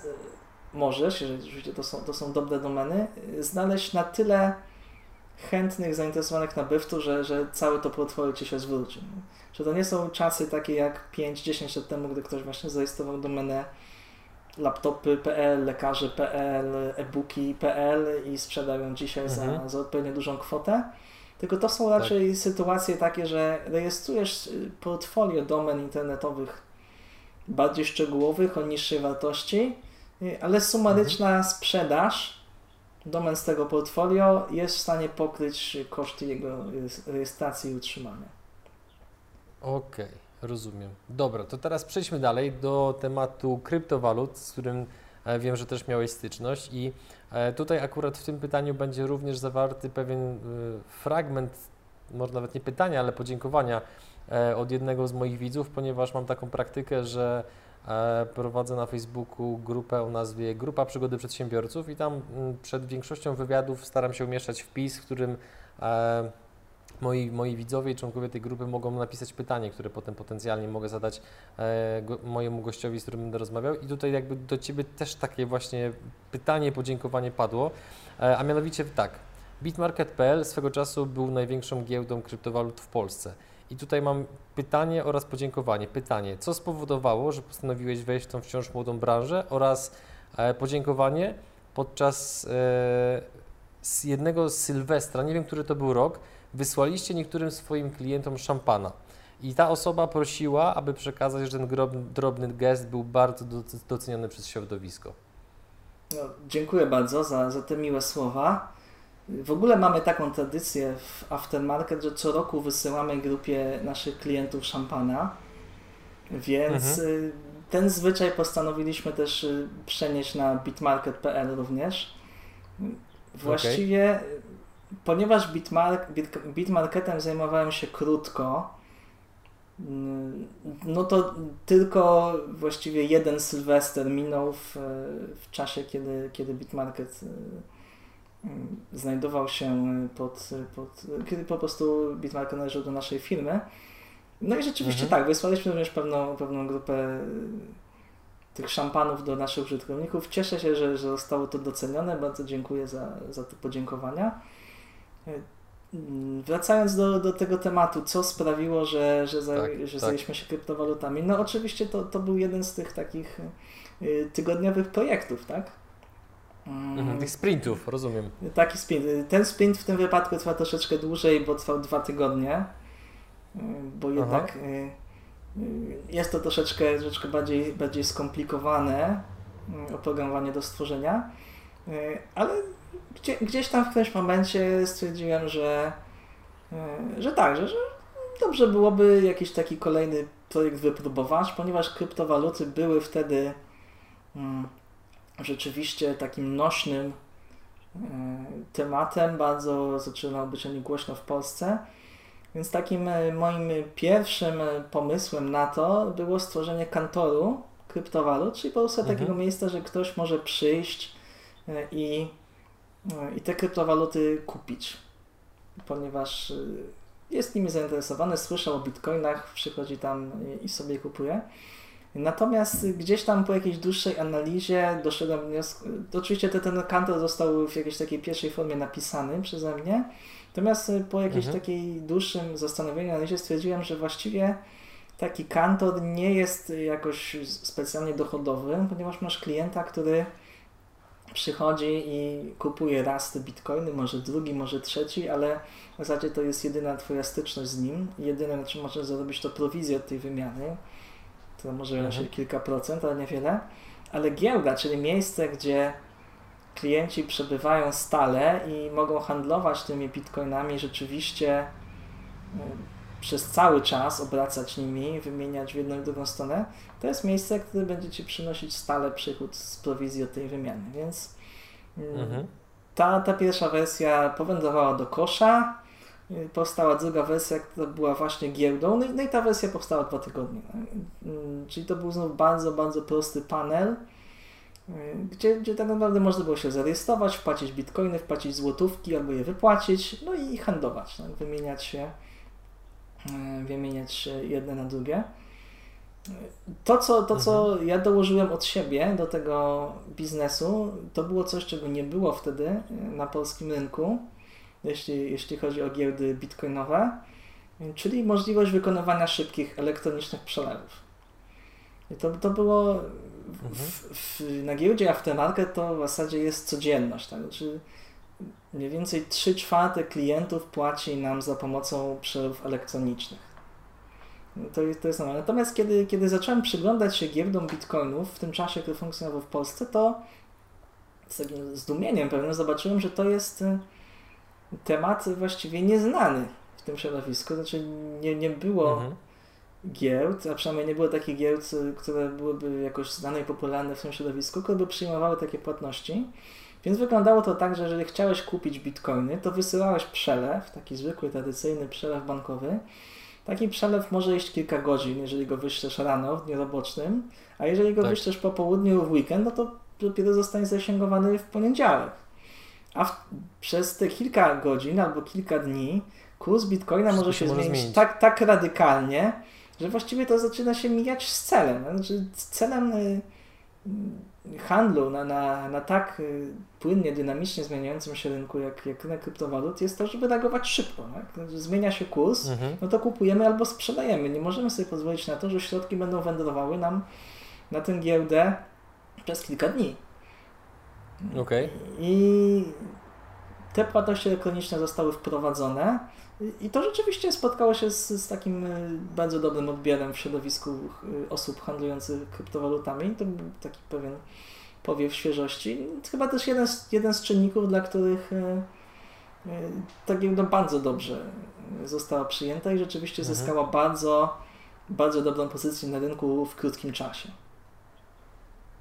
Okej, okay, a czy mógłby, mógłbyś się e, pokusić o jakąś taką prognozę, w którym kierunku według Ciebie kryptowaluty pójdą? Bo znaczy, tutaj ja absolutnie nie chcę robić żadnych e, spekulacji, żebyśmy się bawili w kryształową kulę. Bardziej mi zależy na tym, że biorąc pod uwagę Twoje bardzo duże doświadczenie związane z IT, z programowaniem, no i generalnie ze światem nowych technologii, no to biorąc pod uwagę to, jaka można powiedzieć w tej chwili toczy się batalia taka nie chcę powiedzieć, że ideologiczna, ale no, dotycząca po prostu tego, jaka będzie przyszłość kryptowalut, no to jestem po prostu bardzo ciekaw, jaki jest Twój punkt widzenia na to. Czy to po prostu jest taka e, chwilowa moda, taki powiedzmy trend, który za chwilę wygaśnie, czy to może rzeczywiście, tak jak niektórzy mówią, jest to e, rewolucja na miarę internetu, a może nawet większa? Znaczy, nie widzę możliwości, żeby ten pomysł wygasł. No bo jednak jest to może nie, nie tyle kryptowaluty, co, co, co blockchain, który, który stanowi fundament działania kryptowalut, jednak jest pewnego rodzaju rewolucyjnym rozwiązaniem, y, które ma przeróżne zastosowania, więc y, blockchain nie przeminie na pewno. Nie, nie ma takiej możliwości. Y, mhm. A skoro nie przeminie blockchain, no to będą też istniały kryptowaluty. Nie, nie da się od nich uciec. Nikt ich po prostu nie, nie wykasuje z rynku nagle i nie sprawi, że wszyscy o nich zapomną. One będą istniały. Co, co, do, co do kursu kryptowalut, bo, bo nie, nie wiem, czy, czy tego dokładnie dotyczy mhm. Twoje pytanie, no to oczywiście tego nikt nie wie. No, że ten kurs jest zależny od tak bardzo, bardzo wielu czynników, yy, że nie da się go przewidzieć. Yy, już mhm. zwłaszcza nie da, się nie, nie da się go przewidzieć w krótkim czasie. W dłuższym czasie wiadomo, że, że kryptowaluty takie jak Bitcoin mają w sobie zaprojektowany mechanizm, który powoduje, że z czasem będzie ich wydobywane coraz mniej. Zatem tak w pierwszym przybliżeniu powinno być tak, że ich wartość będzie wzrastała, ponieważ malała będzie podaż. To, to jest pierwsze przybliżenie. Natomiast gdy tak. zaczniemy się temu przyglądać bliżej, patrzeć na warunki ekonomiczne, polityczne, no bo na cenę bitcoina polityka ma bardzo duży wpływ, chociażby to, co się dzieje na rynku chińskim, mm, no też y, z drugiej strony decyzje na rynku amerykańskim, gdzie, gdzie komisje finansowe y, zezwalają na uruchomienie jakichś funduszy związanych z bitcoinami albo nie zezwalają i kurs odpowiednio na to reaguje. Tego nie możemy przewidzieć. Więc mhm. y, takiej prognozy nie da się postawić. Nikt jej dzisiaj nie postawi. Natomiast oczywiście kryptowaluty z nami zostaną. Tak, to to okay. jest pewne. No. Mhm. Okej, okay, dobra. To mamy powiedzmy w jakąś w pewien sposób pro, prognozę postawioną. Zobaczymy w jakim to kierunku pójdzie. Ja e, osobiście jestem zwolennikiem wszelkich innowacji i e, z, z wielką gdzieś tam uwagą i przyjemnością przyglądam się temu, którym kierunku to, to, to pójdzie, bo jeżeli może to jakkolwiek usprawnić obecnie działające biznesy bądź stworzyć, stworzyć nowe gałęzie przemysłu, no to dlaczego nie? Ale wracając do e, standardowego biznesu i powiedzmy do takiej, takiej wiedzy aplikowalnej e, przez inne osoby, które prowadzą swoje firmy, to powiedz mi, bo w jednym wywiadzie wspomniałeś, że zawsze rozwijałeś biznesy za własne środki. Dlaczego? Biorąc pod uwagę zwłaszcza otaczający nas e, świat, venture capital, aniołów biznesu, e, dotacji unijnych, kredytów itd. Tak no 10-15 lat temu to ten świat venture capital i dotacji unijnych wyglądał troszeczkę inaczej niż obecnie. Że dzisiaj w Polsce mamy rzeczywiście o znacznie szerszy dostęp do, do źródeł finansowania tego typu. Natomiast wtedy tego nie było. Tak, to, to po pierwsze. Było mhm. w bardzo ograniczonej formie w stosunku do tego, co jest dzisiaj dostępne.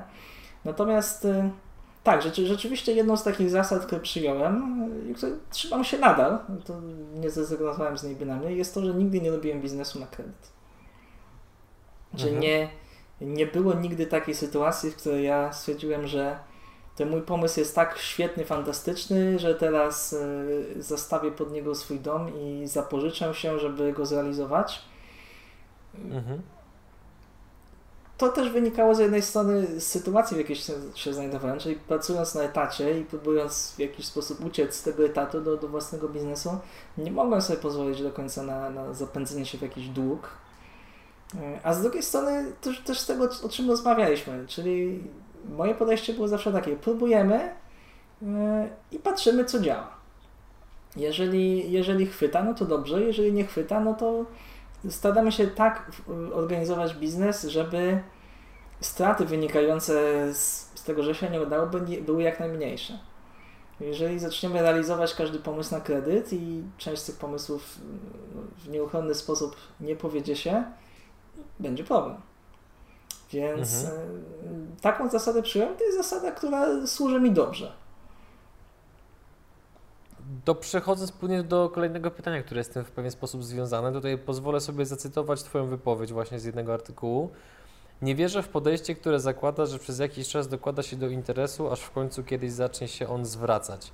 Porozmawiajmy o tym. Co na przykład ze startupami, które długi czas przepalają kasę od inwestorów lub starają się wygrać rynek, jak na przykład Booksy Stefana Batorego i e, Konrada Howarda że ja nie, nie deprecjonuję w żaden sposób e, takiego modelu funkcjonowania biznesu, o jakim mówisz, mm -hmm, natomiast ja, ja go po prostu nie przyjmuję dla siebie. Znaczy ja mm, też nie, nie potrafiłbym wziąć na przykład jakiejś kwoty od inwestorów i tak jak, tak jak użyłeś takiego określenia, przepalać jej przez jakiś czas. Mm -hmm, po pierwsze dlatego, że to nie byłyby moje pieniądze i, i no nie byłoby to ani komfortowe, ani takie dla mnie, no, no nie byłoby dla mnie ok po prostu, tak, żeby, żeby tak z czymś pieniędzmi robić. Oczywiście są, są mhm. inwestorzy, którzy inwestują w takie startupy, zgadzają się na to i oni są, są świadomi, że tak to wygląda. Startupy są też świadome, że, że tak to działa, więc ja nie deprecjonuję w żaden sposób tego modelu. Natomiast ja nie, nie widzę go dla siebie, że nie umiałbym tak robić i też, mhm. też widzę, że jest duże niebezpieczeństwo, że po prostu wiele, wiele startupów, wiele firm y, te pieniądze bierze i no nie są one wykorzystywane w najlepszy sposób. Tak? Znaczy, niestety słyszę Wrzucają często... do pieca je często. No, w taki metaforyczny sposób tak, tak się może dzieje. Czy mhm. później, później okazuje się, że te pieniądze poszły, nie wiem, na, na przeloty jakimś prywatnym odrzutowcem, tak, albo na jakiś wystawny bankiet, a nie na, na takie Mm, zajęcia związane stricte z rozwijaniem biznesu. E, mhm. I niestety jest takie duże niebezpieczeństwo, że gdy po prostu otrzymasz dużą sumę pieniędzy, e, no to nie wiesz, co z nią zrobić. Tak? Ojej, no mamy, mamy oczywiście spłacimy jakieś zobowiązania, oczywiście zapłacimy pracownikom, zatrudnimy nowych, oczywiście e, jest jakiś tam plan, ale co dalej? Tak? I, I niestety okazuje się, że, że jest jakaś grupa osób, dla których po prostu no, te, te pieniądze duże nie służą. Że po prostu Dlatego... jakby psują ich i gdzieś tam rozregulowują jakby tą, tą znaczy, koncentrację na filmie. Nie, nie wiem. To... Znaczy, no nie, nie wiem, czy psują. Po prostu duże pieniądze to jest duża odpowiedzialność. Mhm. Żeby je wykorzystać właściwie. Y, z jednej strony, a z drugiej strony trzeba było sobie mieć na to pomysł. Pomysł okay. na to, żeby, żeby, żeby te pieniądze wydać w taki sposób, ażeby rzeczywiście przysłużyło się to firmie, a nie po prostu je wydać, tak? No bo wydać pieniądze to, to nie jest żaden problem, to, to każdy potrafi, ale wydać mhm. je y, tak, żeby, żeby coś z tego było konkretnego, to jest trudne. A z drugiej strony no masz taką okay. sytuację, przychodzi inwestor, daje ci te pieniądze, tak naprawdę ty masz w dużym stopniu wolną rękę, no bo inwestor może oczywiście to robić, ale zakładam, że, że w większości jednak inwestor nie, nie siedzi ci nad głową, nie próbuje sterować każdym twoim krokiem.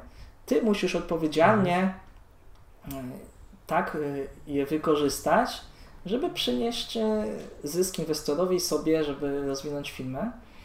No i oczywiście w tym wszystkim gdzieś tam jest zawsze taki margines i liczą się z tym inwestorzy też, że, że część z tych pieniędzy będzie zmarnowana. Tak? Natomiast ja po prostu mhm. nie chciałbym być z tej drugiej strony. Ja nie chciałbym być tym, który te pieniądze marnuje. Jeżeli, ja jeżeli, jeżeli znaczy... wydaję swoje pieniądze, no to Aha. też jestem z drugiej strony dodatkowo zmotyw, y, zmotywowany do tego, żeby wydawać się w sposób mądry i właściwy.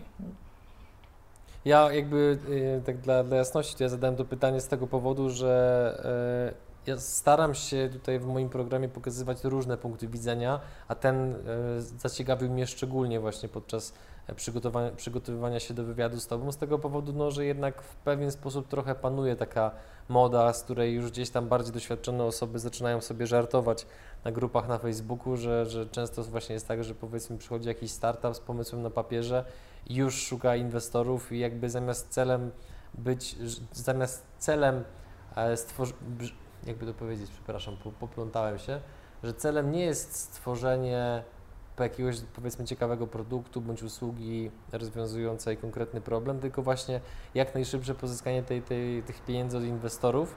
E, no i to po prostu gdzieś tam właśnie powoduje, no, że te różne opowieści, które też e, czasami inni goście mi e, opowiadali, którzy mieli, mają, mieli bądź mają do czynienia z, z rynkiem startupów, są po prostu dość zabawne. Natomiast zamykając ten temat i idąc dalej, powiedz mi, czy ja dobrze pamiętam z naszej poprzedniej rozmowy, że Wasz cały zespół pracuje zdalnie, jeżeli chodzi o aftermarket.pl? No przepraszam, czy mógłbyś powtórzyć pytanie, bo akurat niestety coś, coś przerwało nam Dobrze. połączenie. Czy dobrze pamiętam z naszej poprzedniej rozmowy, że cały zespół aftermarket.pl pracuje zdalnie? Tak, cały zespół aftermarket.pl pracuje zdalnie. Mm, to Dobrze, też... bo to jest informacja, mhm. która po prostu no, podejrzewam, że dla wielu może być wręcz szokująca. I czy bo, bo też pra prawdopodobnie sam słyszałeś i że narosło gdzieś tam wiele różnych mitów i historii dotyczących pracy zdalnej. A, I czy mógłbyś troszeczkę opowiedzieć o tym, jakie z Twojej perspektywy warto stosować zasady, aby praca zdalna była po prostu wydajna, skuteczna, no i żeby nie kończyła się e, drzemką tutaj na, na, na kanapie w salonie? Że oczywiście nie każdy do pracy zdalnej się nadaje. Tak? To, to musimy sobie powiedzieć na, na dzień dobry. Są osoby, które się odnajdują w takiej formie pracy świetnie.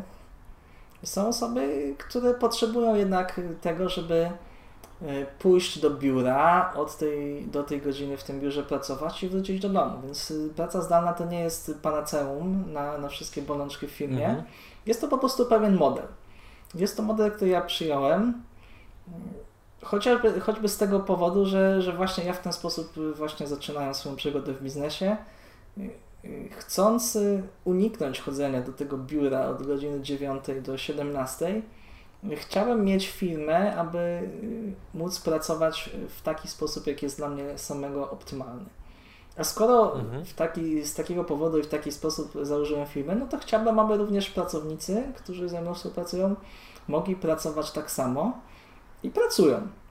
Mm, są pracownicy oczywiście, którzy też mm, będąc w domu pracują od godziny takiej i takiej. Są też pracownicy, którzy podróżują po świecie i na przykład dzisiaj pracują w Warszawie, a, y, a drugiego dnia na przykład w Malezji, bo, bo tam akurat y, się znaleźli, czy w jakimkolwiek innym miejscu. Mhm. Czy jest jakaś recepta na to, żeby, żeby praca zdalna działała, że zależy to od, z jednej strony od pracownika oczywiście, od tego, czy on jest w stanie się sam zmobilizować i pracować w ten sposób, aczkolwiek z mojego doświadczenia wynika, że zaskakująco sporo osób jest w stanie to zrobić. To, to nie jest jakaś tajemna umiejętność, którą posiadają nieliczni, tylko jest to jest to coś, co, co po prostu działa dla, dla, dla naprawdę dużej ilości osób. Rzadko zdarzały się jakieś problemy, które wynikały z tego, że, że nasi pracownicy pracują w takiej formie. Mhm. No z drugiej strony oczywiście zależy to od firmy. Znaczy firma, która zleca taką pracę zdalną, yy, musi tę pracę temu pracownikowi zorganizować. Tak? Musi z jednej strony widzieć, co ten pracownik robi, a z drugiej strony nie może wisieć mu na, na, na ramieniu i zaglądać przez chwilę na jego komputer, bo tego się nie da zrobić. Tylko gdzieś tam jakaś równowaga wynikająca z jednej strony z zaufania, z drugiej strony z dobrego zaplanowania tej pracy powoduje, że, mhm. że ta praca ma sens, że ona idzie do przodu. Tak, tak, tak okay, bym odpowiedział a, a to na to pytanie. Czy, czy, czy, czy, stosujesz może jakieś e, programy, jakieś aplikacje albo jakieś powiedzmy, jak, jak wygląda taki dzień pracy zdalnej u Ciebie? Czy rezerwujesz jakieś takie powiedzmy bloki czasu, gdzie w pewien sposób odcinasz się od otoczenia, czy też nie? Chodzi mi troszeczkę o technikalia, po prostu takiej nawet Twojej personalnej e, pracy zdalnej, dzięki której jakby powiedzmy jesteś w stanie utrzymywać wysoką wydajność. Że jeśli mówimy o mnie personalnie, to tak, ja oczywiście rezerwuję sobie określony blok czasu w ciągu dnia, który poświęcam na pracę. Mm. To jest rano, po południu, ile to trwa? Mm, znaczy, no, to jest, to jest e, w ciągu dnia. Znaczy, nie jest to rano, no, tak jak rozmawialiśmy wcześniej, nie jestem w stanie funkcjonować rano, więc, e, e, więc jest to powiedzmy od jakiejś godziny 10, na przykład 11. Mhm. I zazwyczaj trwa to gdzieś mniej więcej jakieś 8 godzin w ciągu dnia. Okay. Ten, ten czas pracy spędzam w moim biurze, które, które jest, y, znajduje się po prostu w jednym z pokojów. Czyli masz osobne pomieszczenie do tej Tak, mam osobne, mam osobne pomieszczenie. na przykład tak. przy stole w kuchni. E, nie, znaczy czasami jest, znaczy czasami siedzę, tak? czasami nie wiem, siedzę w ogrodzie, tak, czasami siedzę przy stole w kuchni. Natomiast y, zazwyczaj jest tak, że, że jednak rzeczywiście ten czas pracy spędzam y, po prostu w tym pokoju, który jest wydzielony. Mm. No i cóż, no w tym pokoju znajduje się biurko, monitor, klawiatura, komputer i i tyle. A jak wygląda kwestia, jeżeli chodzi na przykład o media społecznościowe, bądź powiadomienia na telefonie czy na mailu? Czy od tych rzeczy się odcinasz, czy jednak pozwalasz sobie na dostęp do nich w czasie właśnie e, mm. pracy w, w biurze? Że zazwyczaj organizuję to tak, że mam jakiś odcinek pracy. Akurat w tym momencie, gdy, gdy rozmawiamy, Jestem. E, moja praca jest głównie programistyczna, ponieważ e, kończymy pracę nad nową wersją oprogramowania dla giełdy aftermarket.pl, więc większość mojego dnia spędzam w tym momencie na programowaniu. I wygląda mhm. to tak, że, że zazwyczaj wyznaczam sobie jakiś fragment kodu do napisania, przetestowania, udokumentowania, jakiś konkretny, konkretną rzecz, którą chcę zrobić, mhm. czyli, czyli jakiś konkretny cel, który ma zostać osiągnięty.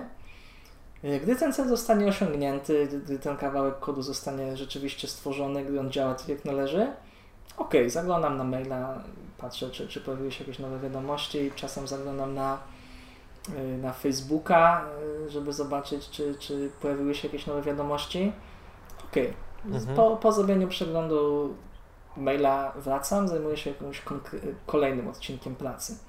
Zazwyczaj jest też tak, okay. że, że zaczynam dzień od takiego Y, przejrzenia wszystkich maili, wszystkich wiadomości, które przyszły w ciągu dnia, jakieś tam powiedzmy godzinę, dwie, trzy na początku dnia pracy, to jest właśnie przebicie się przez te, przez te maile, y, załatwienie mhm. jakichś spraw organizacyjnych, ktoś potrzebuje podpis, ktoś potrzebuje zapłaty za jakąś fakturę, więc trzeba gdzieś to, gdzieś to przepchnąć. Po, po takim wyczyszczeniu tego typu spraw y, odkładam maila, i zajmuję się stricte projektem, który, który mam na dany dzień przygotowany. Okej, okay, dobra. Dziękuję za wyczerpującą odpowiedź. Wybacz, że tak Cię męczyłem, ale po prostu mnie to bardzo ciekawi, bo to jednak, no, wydaje mi się, że to wciąż, być może w Twoim świecie nie, ale jednak wydaje mi się, że w świecie takiego e, konserwatywnego biznesu to, że cały zespół pracuje zdalnie, to jest pewnego rodzaju ewenementem. Natomiast powoli zbliżając się do końca, również teraz nawiążę do tego, co, co, co znalazłem w sieci. E, powiedz mi, skąd wzięło się u Ciebie takie podejście, o którym mówiłeś w jednym artykule, że jakby miałeś zawsze taką skłonność do modyfikowania i ulepszenia biznesów e, innych osób zamiast do e, tworzenia czegoś nowego. To jest pierwsza część pytania, a druga, w jaki sposób zatem szukać projektów, które kiepsko działają i które można udoskonalić, oprócz takiej oczywiście standardowej obserwacji? Znaczy obserwacja to jest wszystko. Tak? Znaczy, jeżeli szukasz dobrych pomysłów, jeżeli szukasz e, idei na swój biznes, no to e, obserwacja zarówno pojęta tak dosłownie, czyli patrzenie na to, co, co dzieje się na rynku, co robią konkurenci, co, mhm. co robią inne firmy, jak i też w takim szerszym ujęciu, czyli poszukiwanie jakichś pomysłów łączących różne dziedziny, czyli nie wiem, po prostu pogłębianie swojej jakiejś takiej bardziej ogólnej wiedzy, no to jest wszystko, tak? Że to, to, to jest źródło okay. inspiracji źródła, źródło do, Doprecyzuję. Czy, czy obserwowałeś jakby powiedzmy produkty i usługi, z których sam korzystałeś, czy może patrzyłeś, z czego korzystają Twoi znajomi? Jakby o, o, o to mi chodzi po prostu, gdzie te poszukiwania czyniłeś pod kątem tych projektów, które e, e mogłyby działać lepiej? Mm, czy patrzyłem przede wszystkim na to, co się, co się sprzedaje na rynku. To nie, niekoniecznie mhm. z czego ja korzystam albo korzysta ktoś, e, kogo znam, ale patrzyłem na to, e, co robią ludzie i co im się sprzedaje. Tak, jeżeli coś się sprzedaje, mhm. no to jest to, jest to dobry pomysł na, na biznes. A są takie miejsca, gdzie, gdzie jesteś w stanie zobaczyć, czy coś się sprzedaje. Tak, jeżeli wejdziesz wiem, na aukcję na, na eBay i patrzysz, że, że 200 mhm. osób kupiło dany produkt, no to wiesz, że ten produkt się sprzedaje. Tak? Okay. To, to jest coś, czego, czego no, ciężko sfałszować, tak? no, bo, no, po co nawet ktoś miałby to robić. Więc Aha. takie rzeczy możesz wiedzieć. Takie, że są, są takie miejsca, gdzie jesteś w stanie zobaczyć, że, że coś idzie do przodu albo, albo nie idzie. I tymi miejscami możesz się zainspirować. Możesz zobaczyć, ok, to jest fajny produkt, co ja mogę teraz z tym zrobić? Czy to w Polsce też się sprzeda? Czy ja mogę y, wprowadzić do tego produktu coś, coś nowego, coś, co, co da mi jakąś unikalną pozycję na rynku, tak? Mm. Mhm. Znaczy, no, jeżeli, jeżeli, jeżeli Twój pomysł na biznes polega na tym, że, że masz jakiś wielki projekt i, e, i go realizuje przez, przez ileś lat, on się uda albo nie, no to oczywiście możesz ten, ten, ten pomysł e, wymyślić e, w jakikolwiek sposób, tak? Jeżeli Twoje podejście jest takie, że musisz spróbować kilkudziesięciu różnych rzeczy, znaleźć tą, która chwyci, no to mhm. musisz mieć takie źródło inspiracji, musisz e, rozglądać się wokół siebie, musisz obserwować ten rynek i, i patrzeć, co się na nim dzieje. A to skąd się u Ciebie wzięło właśnie takie to, to, to podejście, żeby e, ulepszać pomysły innych? Bo jednak no, e, znowu w takiej powiedzmy narracji internetowej to można bardziej zaobserwować, że wiele osób stara się powiedzmy wymyślić, e, że to będzie Uber dla czegoś tam, to będzie drugi Facebook, to będzie tam trzeci Twitter i tak dalej, a jednak Twoje podejście, tak mi się przynajmniej wydaje, no brzmi tak dość bardzo pragmatycznie, solidnie, że mamy z jednej strony podstawy pokazujące, że ok, to się sprzedaje, ten biznes działa, zróbmy to lepiej. Skąd wzięło się takie podejście u Ciebie?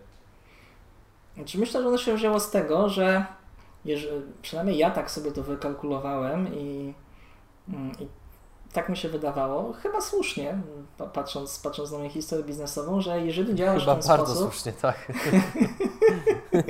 to, to, to zwiększasz swoje prawdopodobieństwo sukcesu, bo zobacz, jeżeli, im bardziej rewolucyjny jest pomysł, tym z jednej strony zyski, które możesz y, uzyskać, gdy on się uda, są wyższe, ale też prawdopodobieństwo, że się nie uda, jest również wyższe. To znaczy, mhm. raz na jakiś czas na rynku pojawiają się takie pomysły, które są bardzo rewolucyjne i ich twórcy rzeczywiście osiągają ogromny sukces, ale w tym samym czasie pojawia się też na rynku ogromna ilość produktów rewolucyjnych, o których my nawet nie słyszymy, bo, bo w ogóle nie odnoszą sukcesu i nikt o nich nie pamięta. Więc mhm. oczywiście z punktu widzenia rynku, albo nawet z punktu widzenia inwestora, który inwestuje w 20-50 różnych pomysłów na raz i, i, i, czeka, aż może jeden mu się zwróci, no to lepiej jest realizować te pomysły innowacyjne, gdzie teoretyczna możliwa stopa zwrotu jest większa. Ale z punktu widzenia mnie jako przedsiębiorcy, osoby, która mhm. zakłada sobie, że, że w jakimś tam czasie chce jednak osiągnąć ten sukces, takie podejście jest bardzo ryzykowne. Okay. To, że prawdopodobieństwo, że, że uda mi się stworzyć nowego Ubera, nowe Airbnb, nowego Facebooka jest małe. Jeżeli mhm. mi się uda, no i są ludzie, którzy oczywiście cały czas udają się takie pomysły, to będzie wspaniale, a jeżeli mi się nie uda, no to zostanę z niczym. Lepiej jest więc e, mhm. realizować mniejsze pomysły, ale takie, których prawdopodobieństwo sukcesu jest większe. Tak? Bo dzięki temu być może nie zarobisz takich wielkich kokosów, jakie zarobił twórca Facebooka, ale z drugiej strony jest znacznie bardziej pewne, że w ogóle cokolwiek zarobisz. Okay. Kiedy, kiedyś, mhm. kiedyś usłyszałem takie zdanie, które myślę dość dobrze to opisuje i jest takim fajnym podsumowaniem tej, tej strategii. Wyobraź sobie kraj w taki jakiś obszar geograficzny w takim momencie, gdzie, gdzie panuje tam gorączka złota. I mhm. zjeżdżają się setki poszukiwaczy, którzy kopią, którzy szukają tych złotych grudek Zawsze będzie tak, że ktoś znajdzie wielką bryłę złota i zostanie milionerem. Ale 99% tych, którzy tam przyjechali, y, skończy z niczym. Tak? Nic, mhm. nic nie znajdą, stracą pieniądze, stracą, stracą czas, nic nie, nic nie znajdą, nic nie zarobią. Ale jest jedna grupa osób, która zarobi na pewno. I to są ci, którzy sprzedają łopaty. Dokładnie. I sprzedając łopaty nie, nie zarobisz wielkich milionów, ale zarobisz na pewno. Więc mhm. y, ja szanuję tych, którzy szukają tego złota i uważam, że to jest bardzo fajne, bardzo romantyczne, bardzo, bardzo ciekawe. A ja wolę sprzedawać mhm. łopaty. I bardzo dobrze mi, mi to wychodzi. Michał, słuchaj, nie mogliśmy lepiej zakończyć tego wywiadu niż taką anegdotą, która wydaje mi się, że e, będzie takim odświeżającym, pragmatycznym podejściem dla, dla wielu osób, bo jednak tak jak właśnie wspomniałem wcześniej, gdzieś tam ten, jest przytłaczająca ilość informacji, które pokazują, żeby być powiedzmy za wszelką cenę innowacyjnym, a e, mało jednak się mówi o takim E, pragmatyzmie w biznesie, u którego jak dla mnie Ty jesteś e, absolutnym reprezentantem, dobrym przykładem, tym bardziej, że no, udało Ci się zrobić e, kilka ciekawych projektów, między innymi właśnie Aftermarket i Bitmarket. Powiedz mi, czy na sam koniec chciałbyś naszych widzów i słuchaczy zostawić może jeszcze z jakąś inną ciekawą myślą, bądź anegdotą, zdaniem, przemyśleniem, czymkolwiek? To, to co to, co tak y, nasuwa mi się na myśl y, w czasie tego wywiadu i myślę, że takim byłby takim fajnym podsumowaniem, y, jest też myśl z pewnego artykułu, który czytałem ostatnio w internecie, który zresztą został napisany prze, przez jednego z założycieli funduszu inwestycyjnego Y Combinator, więc osoby, która mhm. o startupach wie rzeczywiście dużo. I on powiedział taką rzecz, że gdy, gdy patrzy na, na te swoje startupy, które zostały przez niego fundowane, na te, które przewinęły się przez ten fundusz, y, i często jest pytany o różne osoby, co tak naprawdę jest czynnikiem, który, który y, powoduje, że jedni odnoszą sukces, a drudzy nie. I on powiedział, że mhm. on patrząc na, na te wszystkie firmy i na tych wszystkich przedsiębiorców, z którymi miał do czynienia, widzi, że, że są oni tak różni i prezentują tak odmienne charaktery, tak odmienne grupy, z których pochodzą, że właściwie różni ich wszystko, ale jedno zawsze mają ze sobą wspólnego. To jest determinacja. Jeżeli posiadasz determinację, mhm. żeby osiągnąć sukces, jeżeli, jeżeli zrealizujesz jeden projekt, podnosisz się, idziesz, realizujesz następny, tak? Jeżeli 21 projekt Ci się nie udał, realizujesz 22, to to jest ten czynnik, który spowoduje, że Ci się uda. I tak naprawdę wszystko inne, wszystko, wszystkie cechy, wszystkie ograniczenia, które możesz posiadać, jesteś w stanie pokonać, jeżeli posiadasz tą determinację do osiągnięcia sukcesu. Doskonale. To, to, nie to, i to jest, to jest taka myśl, którą, i to jest taka mhm. myśl, która Yy, uważam, że rzeczywiście jest prawdziwe. Tak to naprawdę działa. Super. Michał, bardzo Ci dziękuję za rozmowę, za poświęcony czas. Yy, cieszę się, że udało nam się porozmawiać pomimo dzielących nas, podejrzewam, tysięcy kilometrów. Nie dopytuję, gdzie jesteś, wiem, że to jest tajemnica i to nawet jeszcze, powiedzmy, dodaje większego kolorytu e, e, całej naszej rozmowy, więc dziękuję Ci, że mogliśmy porozmawiać i życzę Ci wszystkiego dobrego e, oraz samych sukcesów. Ja również dziękuję za, za możliwość tej rozmowy, dziękuję za poświęcony czas. Myślę, że, że był to fajny czas dla, dla, zarówno dla nas, jak i dla słuchaczy.